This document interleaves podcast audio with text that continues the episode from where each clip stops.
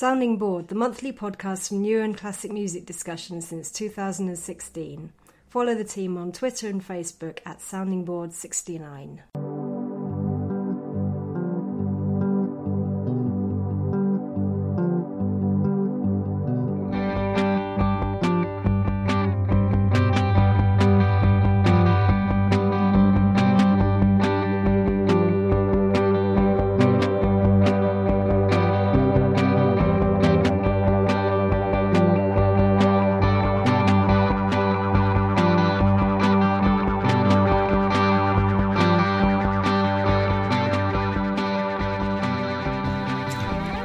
And welcome to Sounding Bored. I'm Rob Langham, and today we're presenting the fifth of our interview podcasts, following on from number four with Matthew Worley, author of the book No Future, back in May 2018. Now, I'm delighted to welcome Graham Hobbs and Jonathan Roscoe to the pod to talk about the magazine they edit, Shire Folk, one of the leading publications in the UK for the coverage and promotion of folk music for over 40 years. The results are, I hope you agree, very interesting, and our conversations often stretch the boundaries of the definition of folk music beyond where you might think they begin and end. Enjoy.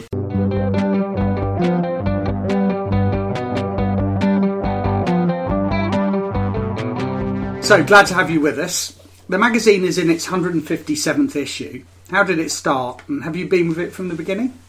No, the actual magazine's been going for 40 years. It started in the Banbury area, covering round about the Oxford area, and was produced by a chap called John Eastman, who was helped by a lady called Susan Rose. We got involved in it about 12 years ago when the old editor Alan Creamer had an editorial in the magazine and asked for reviewers. So we started writing reviews for the magazine. And then five years ago, another editorial, he said the magazine was going to disappear, and we decided to, sometimes foolishly, I think, to take it over. Yeah, yeah. I mean, I think one of the, the things that occurred, we'd been talking for probably about 12 months before that about, you know, what, what could we do to improve it? What would be better? What would, you know, what might, what might we do if we were the editors of it? That sort of conversation.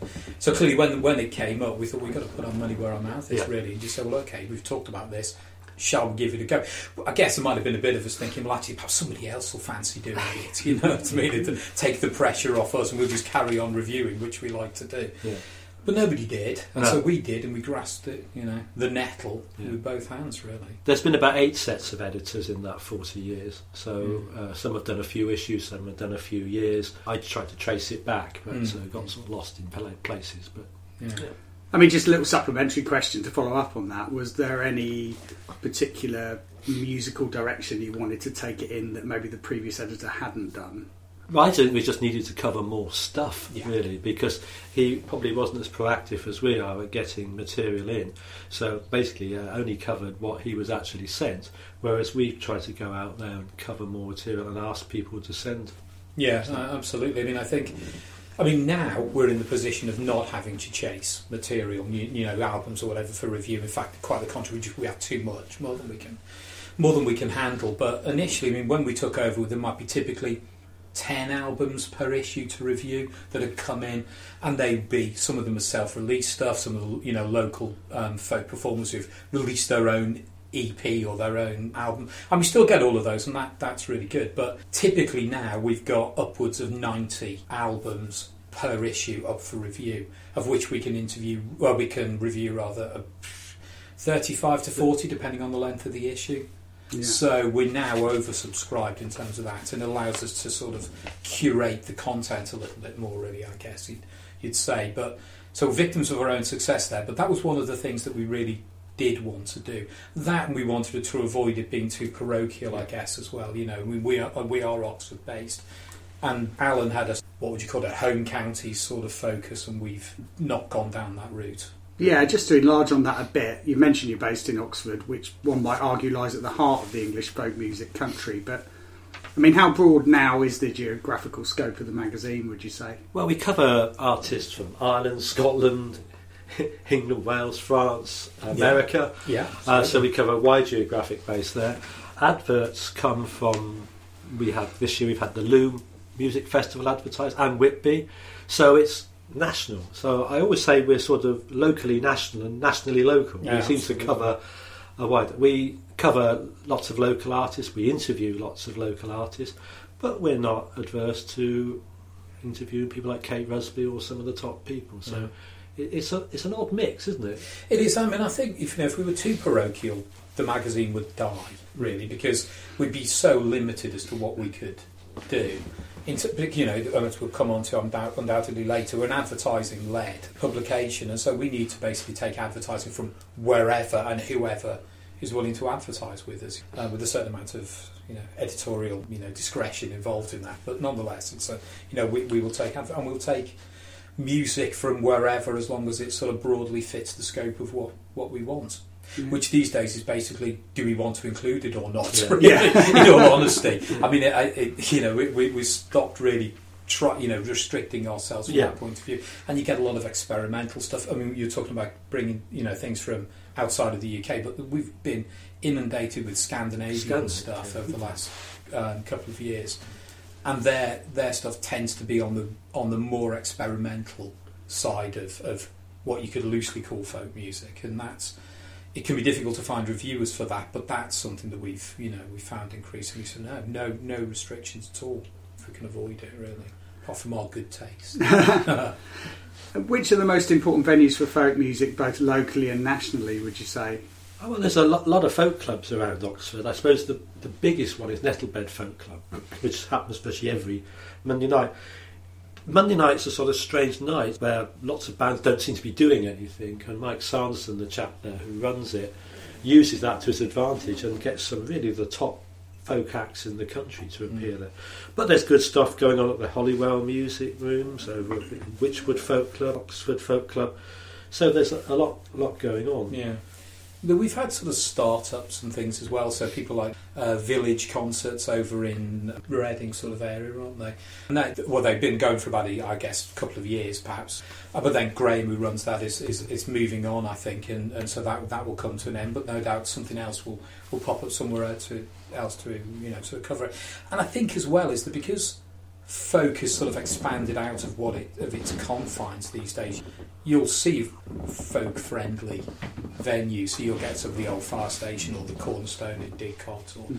whatever. Will have folk acts on. You know, you'll even see you might see them folk related stuff, even at you know the Jericho, the Bullingdon, or whatever. You know what I mean? So I think these days it's not stuck in folk clubs, and I think that's important, and I think that shows where folk music has gone to, and churches these days, St John the Evangelist Yeah. and so forth. It's the, the, a lot of stuff. Some some Barnabas, I think, as Yeah. well in um, in Jericho. And, you know, Some wonderful venues. I've seen something at St John the Evangelist, and Yeah. was really blown away by Yeah. it. It's fantastic. it is really good acoustics, and I guess that's what you get in a church, isn't it? Yeah. the acoustics are really good. So And of course, festivals must be key as well. Which are the most important ones? Would you say? Oh, well, around here, obviously, Cropredy, although Yeah. I don't think Mm. Jonathan have either, us have either been to Cropredy. no, no Um, and we struggle to get an advert out of them. We struggle, yes. yeah. Uh, Towersey, obviously, is Of course. big. Sidmouth, which we've, I've, we've been to. Beverley Folk Festival I went to last year. Swanage. Mm. Derby Folk Weekend Oxford. of Folk course. Weekend Oxford, yeah. yeah. There's just so many festivals. Yeah. There's hundreds and hundreds of them. possibly too many. Yeah, possibly too many. Some of them I noticed. Uh, we've had about 30 advertised with us last year. It's There are too many, and I, I think they are struggling to get Yeah. numbers up. Yeah, I mean, you know, I know Folk by the Oak, which is a one-day event in, in July and over in Hatfield House in Hertfordshire. They that's as a one-day festival. That's that is fantastic, and that does really well. And they're big supporters of ours, and we're very supportive of them. And I think that's a that's a really good um, one day. If you're looking for that that one-day festival experience, rather than going right, okay, Cambridge for four days, you know, which obviously Cambridge Folk Festival being the biggest of the of the folk festivals. I don't you.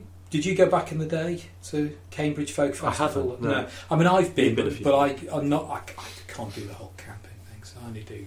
I'll No. go and I'll, you know, I'll go and I'll do two days and maximum, or probably just one Yeah. day. you know. Yeah, I, I must admit, we Uh, we do like town-based sort of festivals where you can stay in a, a reasonable hotel. Me and too. walk to it, yeah. Yeah, well, quite rightly, that applies to any festival, whether it's folk or otherwise. I don't, I don't do uh, camping at all. So. And what about the wider folk music ecosystem, such as dance clubs and, dare I say it, Morris dancing and that kind of thing? Well, if you saw us dance, you'd know that we have very, very little ability in that area. And yeah, I mean, the, the, uh, as Graham was saying, the previous editor was Alan Creamer, and he was heavily into. He would think he was a bagman for his local Morris side, and and that meant that was a really keen focus for him. It's one that we've not we've attempted periodically to try and sort of keep going, but it's difficult. And of course, for a, a magazine that's led by revenue coming from advertising and so forth, there's no money in it, and that's quite difficult from our point of view. Mm. If you're going to try and sort of monetize it, we don't make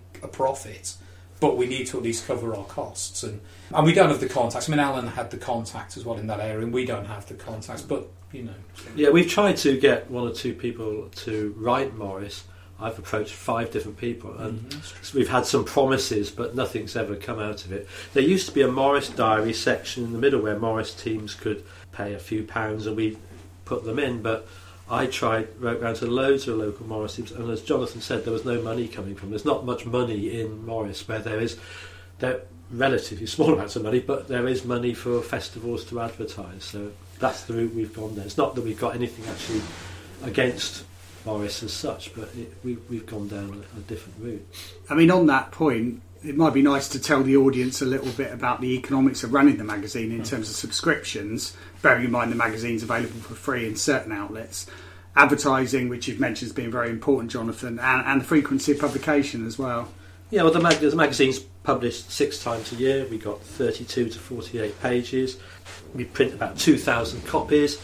They're distributed to about 40 different locations around Oxford. It's funny, they, they go out to sort of the Witney area, Banbury, Milton Keynes, Reading, Newbury. So it's not as actually a circle around Oxford, it's more of an oblong. Yeah. Uh, and we've got about 30 people now paying £12 to actually have it sent to them. And some of those are in Glasgow, Norwich, Wales, Gloucester, I think, Wales. well, I think yes, we've got we got quite a few around there.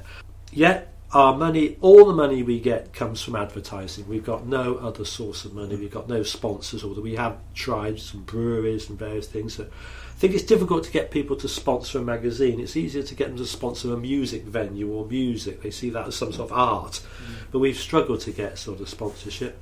So that's where our money comes from. Of the six issues, three issues do quite well. They're the ones with the festival ads in them. They tend to be the summer ones. And the other three issues just about scrape by. And that's really because we're supported by the wonderful folk venues who advertise with us all the time. So, Yeah. so yeah, we don't make a huge profit, but we then we try not to make a loss either. We take our expenses out of it. But yeah, we do it for the love of the music, certainly, certainly not for the love of money. Yeah, yeah, we're not going to retire on the profits. No. Oh, well, you've retired already.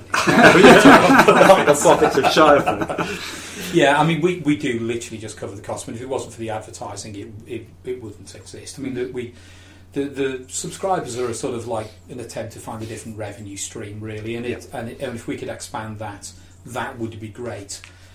And there, there seems to be a will to it. it. It's growing sort of a little bit all the time, particularly when people come to a festival, particularly say Folk Weekend. They've come from quite a distance. They pick it up and think, "This is really good. How can I get it all the time? Because I don't live around here."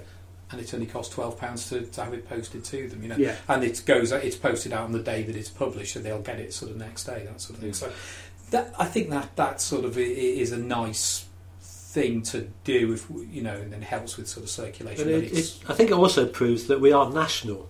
Hmm. I mean, it's not people are reading it with great interest in Scotland, so there must be something in it. It's just not, just not about Oxford. yeah.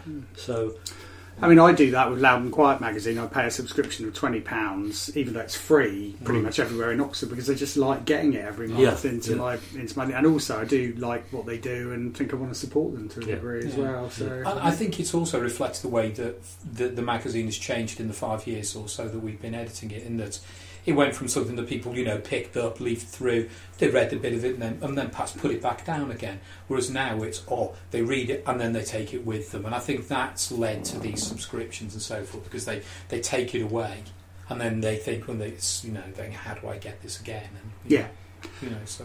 Yeah. And I mean, you mentioned it's primarily a labour of love, but I have to say, if anybody hasn't seen it amongst the listenership, it is beautifully produced. You have a background in academic journal publishing.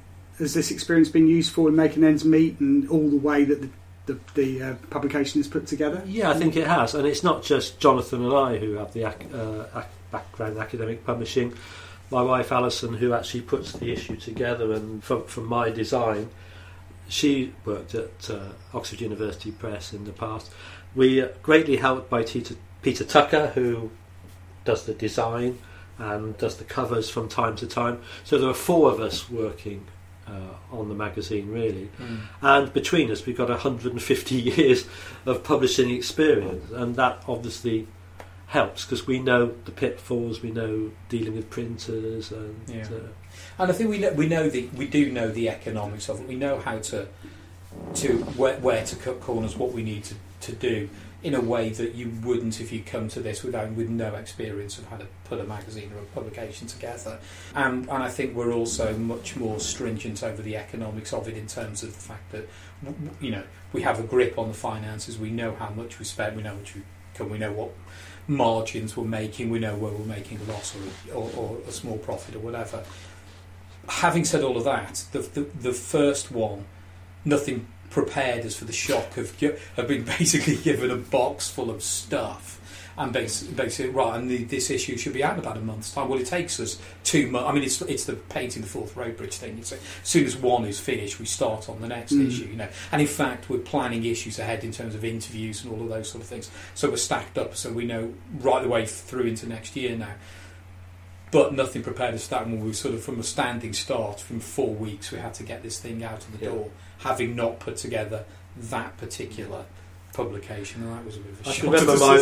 I remember my wife Alison shouting at me from the other room. I did not sign up for this, and she still right, says she it. didn't. and Yes. she still says it now. But uh, we all get some some pleasure out of it when it comes well, out. yeah, absolutely. I mean, uh, you know, I, and I think it's great to be. We, we talk to you know to, to be more involved in the folk scene and meeting with the people. And it's great now. You know, we'll turn up at a venue and the performers know who we are, and it makes it that much easier to have conversations with them and you know.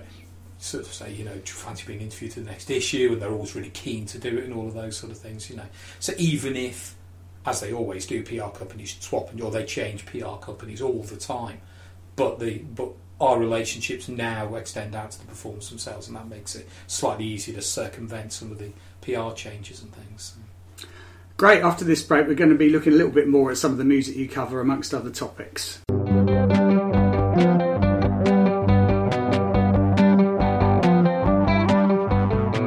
Hello again, everyone. You plough an eclectic furrow with the music you cover.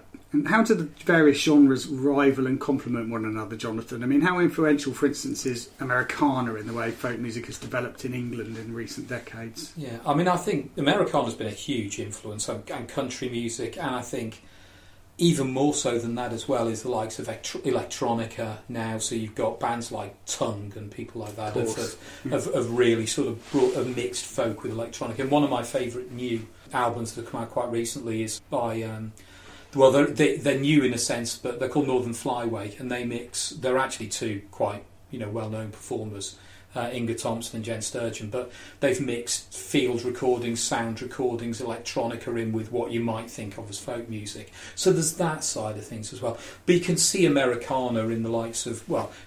Uh, Jess Morgan, who um, sort of Norfolk-based singer-songwriter, and she's moved from a more folk style to much more Americana, and she's wonderful.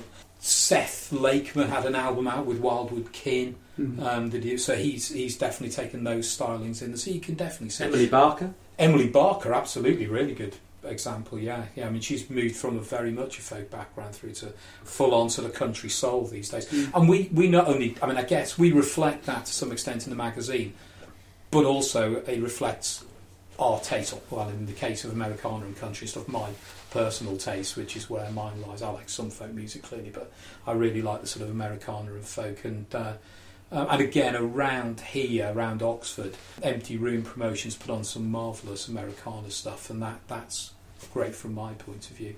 I mean, I guess your taste would be more traditional, but I do like Americana, but no, I suppose I tend towards the more traditional sort of music. I do seem to be now the Scottish reviewer. I seem to have done every Scottish album um, that we've ever had. I, which, But- bearing in mind, you got you have some more of those. Oh, you know. good. Although, Um, on the other hand, is that I have picked up one by a young singer called Hannah Rarity, I think she's called, and that's that's really good. So, you know. Yeah, Yeah. so it, I think it's true that I we uh, and Alison and my wife and I both like sort of folk music. And we it was how I started. I found Shire folk was by going to the Nettlebed Folk Club in the early nineties, and that's where we first sort of picked. yeah. I mean, I suppose my entry to folk would be something like the Pogues, really. I think because you know much more than sort of straightforward traditional Yeah. is is that was that side of things, and then going off in those in those sort of directions. I mean, I don't have any uh, history or background in, in folk music at, at all, really. But you know, and, and we try and introduce some other bits and pieces in there. We have the sort of uh, have a strand, the occasional strand called albums that folk, well, albums that are not folk music, but pe- the ones that sort of people should like, or that's that's Or should listen need to. sort listen to. But so that's covered sort of neoclassical stuff as much as I don't know Dream Wife's album and things Course, like yeah. that. You know, so we think, well, you know, let's give this a go. People ought to have a listen to widen their sort of you know tastes. And you've been good at. I mean, I write for Nightshift magazine here. We've had Ronan on the show before, and there's quite a lot of bands in Oxford who kind of maybe straddle the Absolutely. rock and the folk Yeah, thing. So yeah. people like August List and Yeah, uh, yeah, yeah. very good. Vienna Ditto Yeah. and Uh, um, Li- Little uh, Red. Little I Red. I just um, reviewed that. just album. It's a reviewed very good album issue. as well. Yeah, excellent. yeah. Yeah, no, I mean um, August List. We've reviewed both of those. We've had interviews with Yeah. both of them each time as well. No, yeah, they are on face Little Red, absolutely. And uh, I mean, we've even had Family Machine, Flights of Helios, and Yeah, like that yeah. involved as well. So, Yeah. you know, and Jess Hall, um, when her album was uh, um, was very sort of folk orientated. I don't Yeah. think she necessarily lives in the area anymore. No, she's moved away. Yeah. Yeah, but no, that's great to see. And and with your reviews, I mean, I know Nightshift is renowned, perhaps a little bit unfairly, because it's actually mainly the demo dumper that's hugely critical. The toilet tracks. yeah. The I first mean- bit that anybody turns to in the magazine. But it is, in terms of editorial integrity, quite important, I think, to be honest to a degree, isn't it? I mean, what is your general sort of stance on that? Well, I, I think first of all, it, it's so much easier to write a positive review than a negative review. Mm. If I'm writing a negative review, I have to listen to the album over and over and over again. So if I'm going to say something negative, I can back it up with true facts. That I'm- if someone So- accosts you down the pub, yeah, Um, Yes. so it is, but no, I think we're we're fairly honest about what we do. I don't think I've had anybody come back to me with a review. I've said, certainly on some of the editorials I've written, I've had Yeah. feedback. I don't know if you have, Jonathan. About your reviews? No, I mean, I remember one on Twitter, um, somebody picked up a, a review I did, and, and actually it was a really positive review, but in the review I'd sort of been negative about somebody else, and they'd picked that, picked that up saying, what, why in a positive review did you have to criticise this other person? Well, you know, that's the way it goes, really, it's my Mm. opinion. You know, I mean, as I neither of us exercise any editorial uh, censorship No. unless it's wrong or offensive. yeah, You know, yeah. so if it's wrong, I mean, if and we've had that before, you know, somebody saying something that's factually incorrect, and we will change that. Um, and and clearly we we we watch out for racism, sexism, misogyny, Yeah. any so all of those sort of things. So so that's the only time that we would.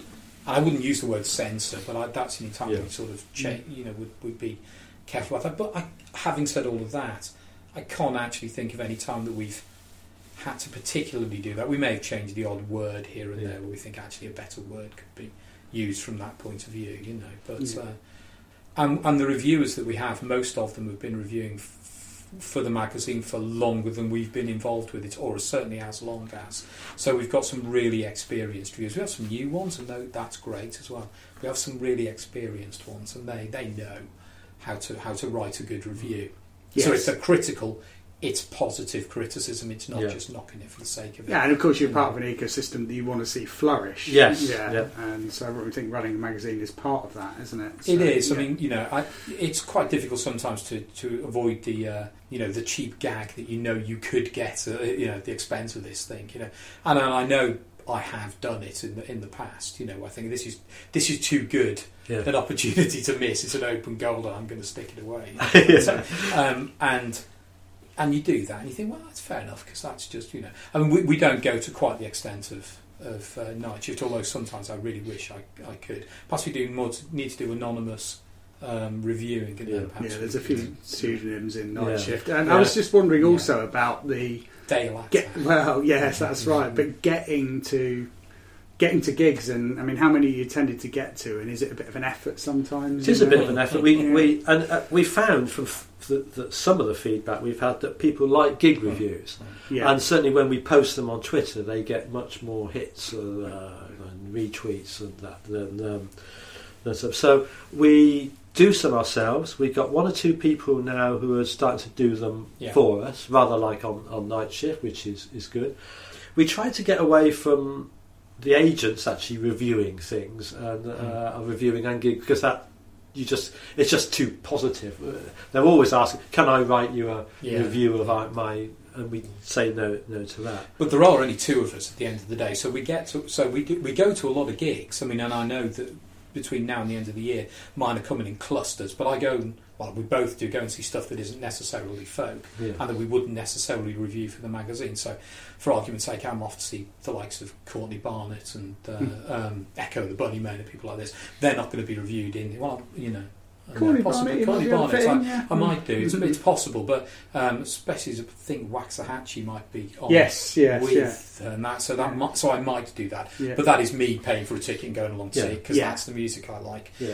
But we, we do have a lot coming up, and we, We do to- get asked, invited to a lot of things. yeah. Although, I mean, I could literally be at a gig nearly every night Mm. somewhere. a lot of them's come to the come to our album launch of the Slaughtered Lamb in London Yeah. tomorrow night. It's Yeah. like, well, no, because I have a life and a job and things like Yes. this. I can't just drop everything and come along to this. Although sometimes it works out. You went to see um, what's what's this? the Adam Holmes from the Embers. And you went to the Palladium to And see- what's his name? Glen Hans. Glen, Glen Hansard. Hansard, yeah, that was wonderful. It was one of the best gigs I went to Mm. a couple of years ago. Great. So you know, so that that does come out of the blue like that. Which is Yeah. nice. And are there any other folk magazines or publications you'd recommend for other parts of the country or nearby neighbouring counties? Well, I think Jonathan's already mentioned Unicorn, which was our, at one time was our sort of sister publication, which covers Berkshire, Buckingham, and Hertfordshire. But I'm not sure whether that's just online only now. I think it might be Yeah. online only. I mean, uh, th- there are small, similar magazines to us. I mean, and I know um, the, what's the guy in London that seems to be putting lots of listings, magazines together. But a lot of them have gone online only now. I think we're a rarity to Yeah. still be a print magazine, and we've got no right now no intention of. Of changing that because that's what people seem to like, but I mean, so otherwise you just—it's not really local magazines. It's the it's the big national ones. It's you know fRoots, fRoots. and uh, Songlines. R and Uh, R. you know, yeah, that's right. Uh, And there's a good online one. Uh, I think it's called FATEA. I don't know. That's right, FATEA yes. magazine, yeah. and they are sort of we bump into them at festivals and we have a chat, and we don't seem to compete with each other. No. and they've got a 30th anniversary birthday bash down in Bournemouth in yeah, in November. So, yeah, so I, I read that from time to time. yeah. I try not to read it too often because if I'm doing a review, I don't like to read a review until I've written mine. yeah. So I don't. I just feel I don't want to be influenced by what. Yeah, that's Um, true actually because I subscribe to Uncut and Mojo magazines, and, and they rec- they covered you know folk music. Yeah. we thought. Mm. And I and I must admit, if I see they've record, they've reviewed something that I'm going to review, I try not to review it until read it until afterwards, Yeah. and then Yeah. and then Mm. after I've reviewed it, just to be on the safe side. 'cause otherwise, it's, a, it's going to skew you. It does skew. perhaps you end up using phrases they've used or whatever. So. Mm. I mean, aside from the writing, have you got musical careers of your own in the past or ongoing? no. Uh, uh, my wife often sits alongside Jonathan and I at uh, folk festivals, and if we start singing, she calls us the men who shouldn't sing. And she's Um, right about And she's absolutely right. Yeah. Yeah. So I gave up recorder at the age of six, I think, and uh, no, I, I I don't play any musical instrument. I mean, I've I've many half-hearted attempts to play the guitar. I've always fancied myself more clearly as a as a rock god, and uh, now seeing Jim Moray of False Lights with his foot upon the monitor, thinking, well, actually, we could do this rock, you know, folk rock in proper rock music.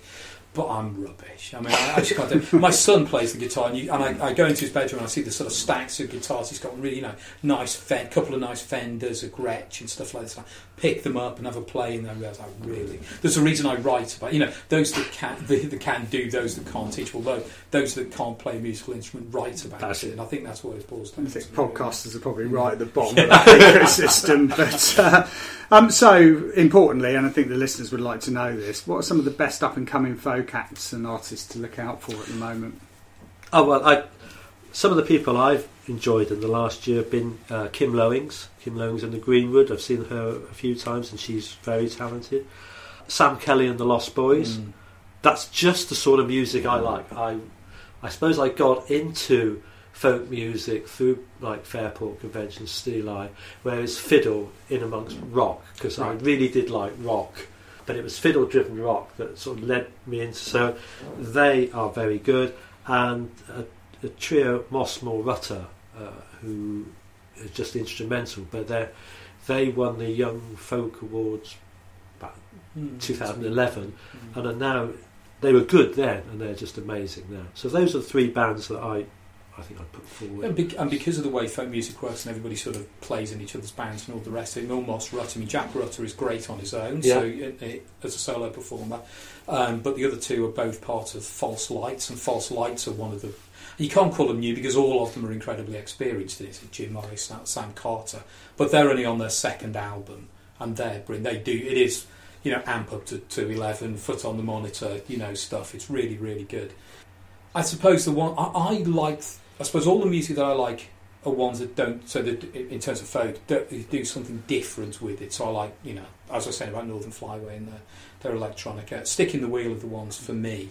Most recently, I think that, that I that I really like. Who bring a, they're what they're on their second album. They bring a sort of punk Yeah. sensibility Yeah. to. They don't sound like a punk band, but they, you know, I've I've I've sort of said they sound like you know Sleaford mods playing folk Yeah. music, and I I really really like that. I mean, you Yeah. know, and then it then for me then goes into sort of uh, the, the country and uh, and Americana stuff. Really, I've then Courtney Marie Andrews, people like that. I guess that I've come to. Fayland, are one that that um, actually a local PR um, Seb he he uh, from Pinfold he put me uh, a pin drop actually. I think Pin drop, I think Pin. Drop, Yes, yeah. yeah, yeah. Uh, Seb put me in the way of, uh, of a band called Fayland, and I think they're Bristol Mm. duo out Mm. of Bristol, and their album I really really liked. Mm. So you know, again, well, a lot of young Scottish performers. Actually, Iona um, Fyfe is Yeah. it that the, the, her album was particularly Yeah, was good. particularly so, good. Yeah, There's a lot of good young sort of female singers coming up. Kitty yeah, Kitty Macfarlane, Macfarlane, yeah, that's uh, true. Harry Endersby, Hattie Briggs, yeah. all brilliant voices. But I think what we, we always say, you know, um, you know, folk is a broad church, you know.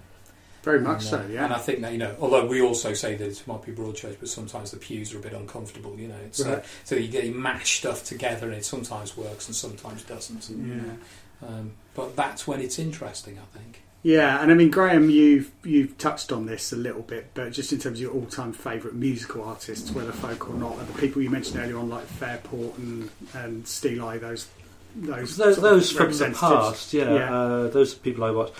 I suppose in the folk area, the people if who if they produce an album I would buy it would be Richard Thompson. Right. I buy everything by him. The Oyster Band, again, this is that folk rock, Mm. fiddle driven rock that I really like. Show of Hands, who Jonathan might not be quite so keen on.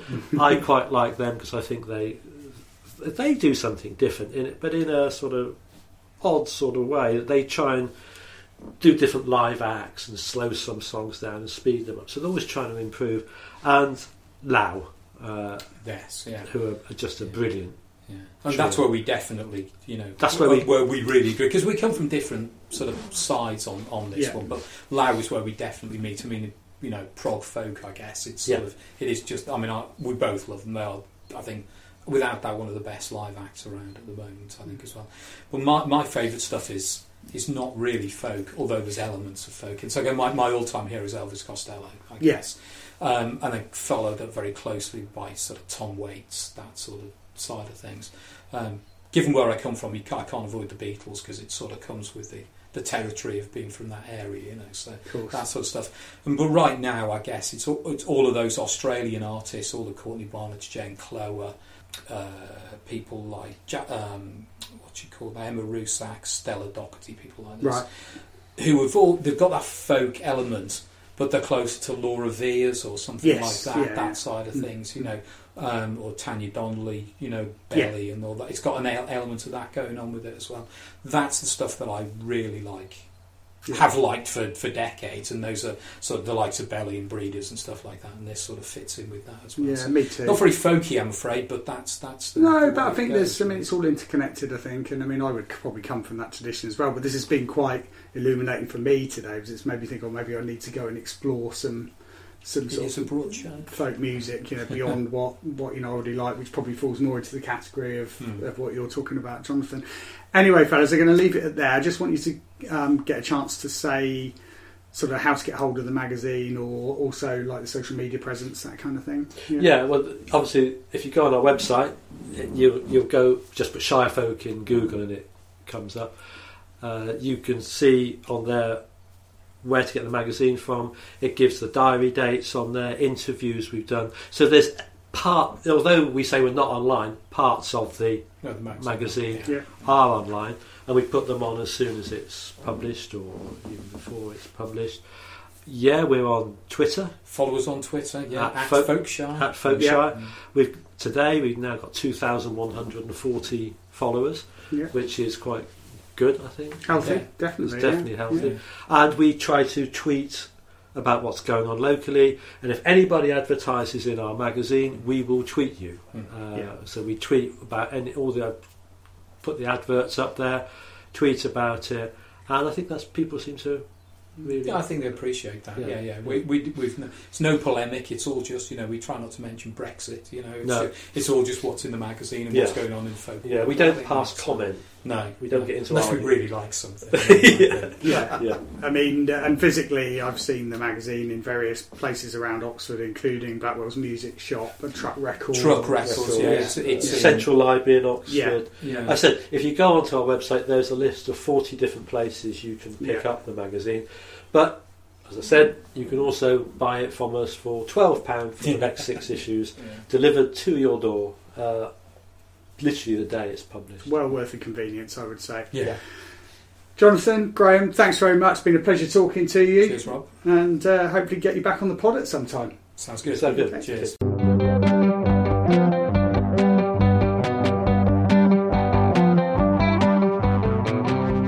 Well, I hope you agree with me that that was a fascinating discussion indeed with Graham and Jonathan. The latter, whom I might add, can be distinguished in that he displays a Merseyside lilt to his voice.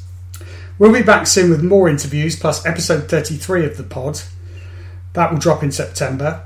While you can follow us on Twitter at, at soundingbored69 and follow Shire Folk at, at folkshire. Thank you again for listening. We'll be back soon.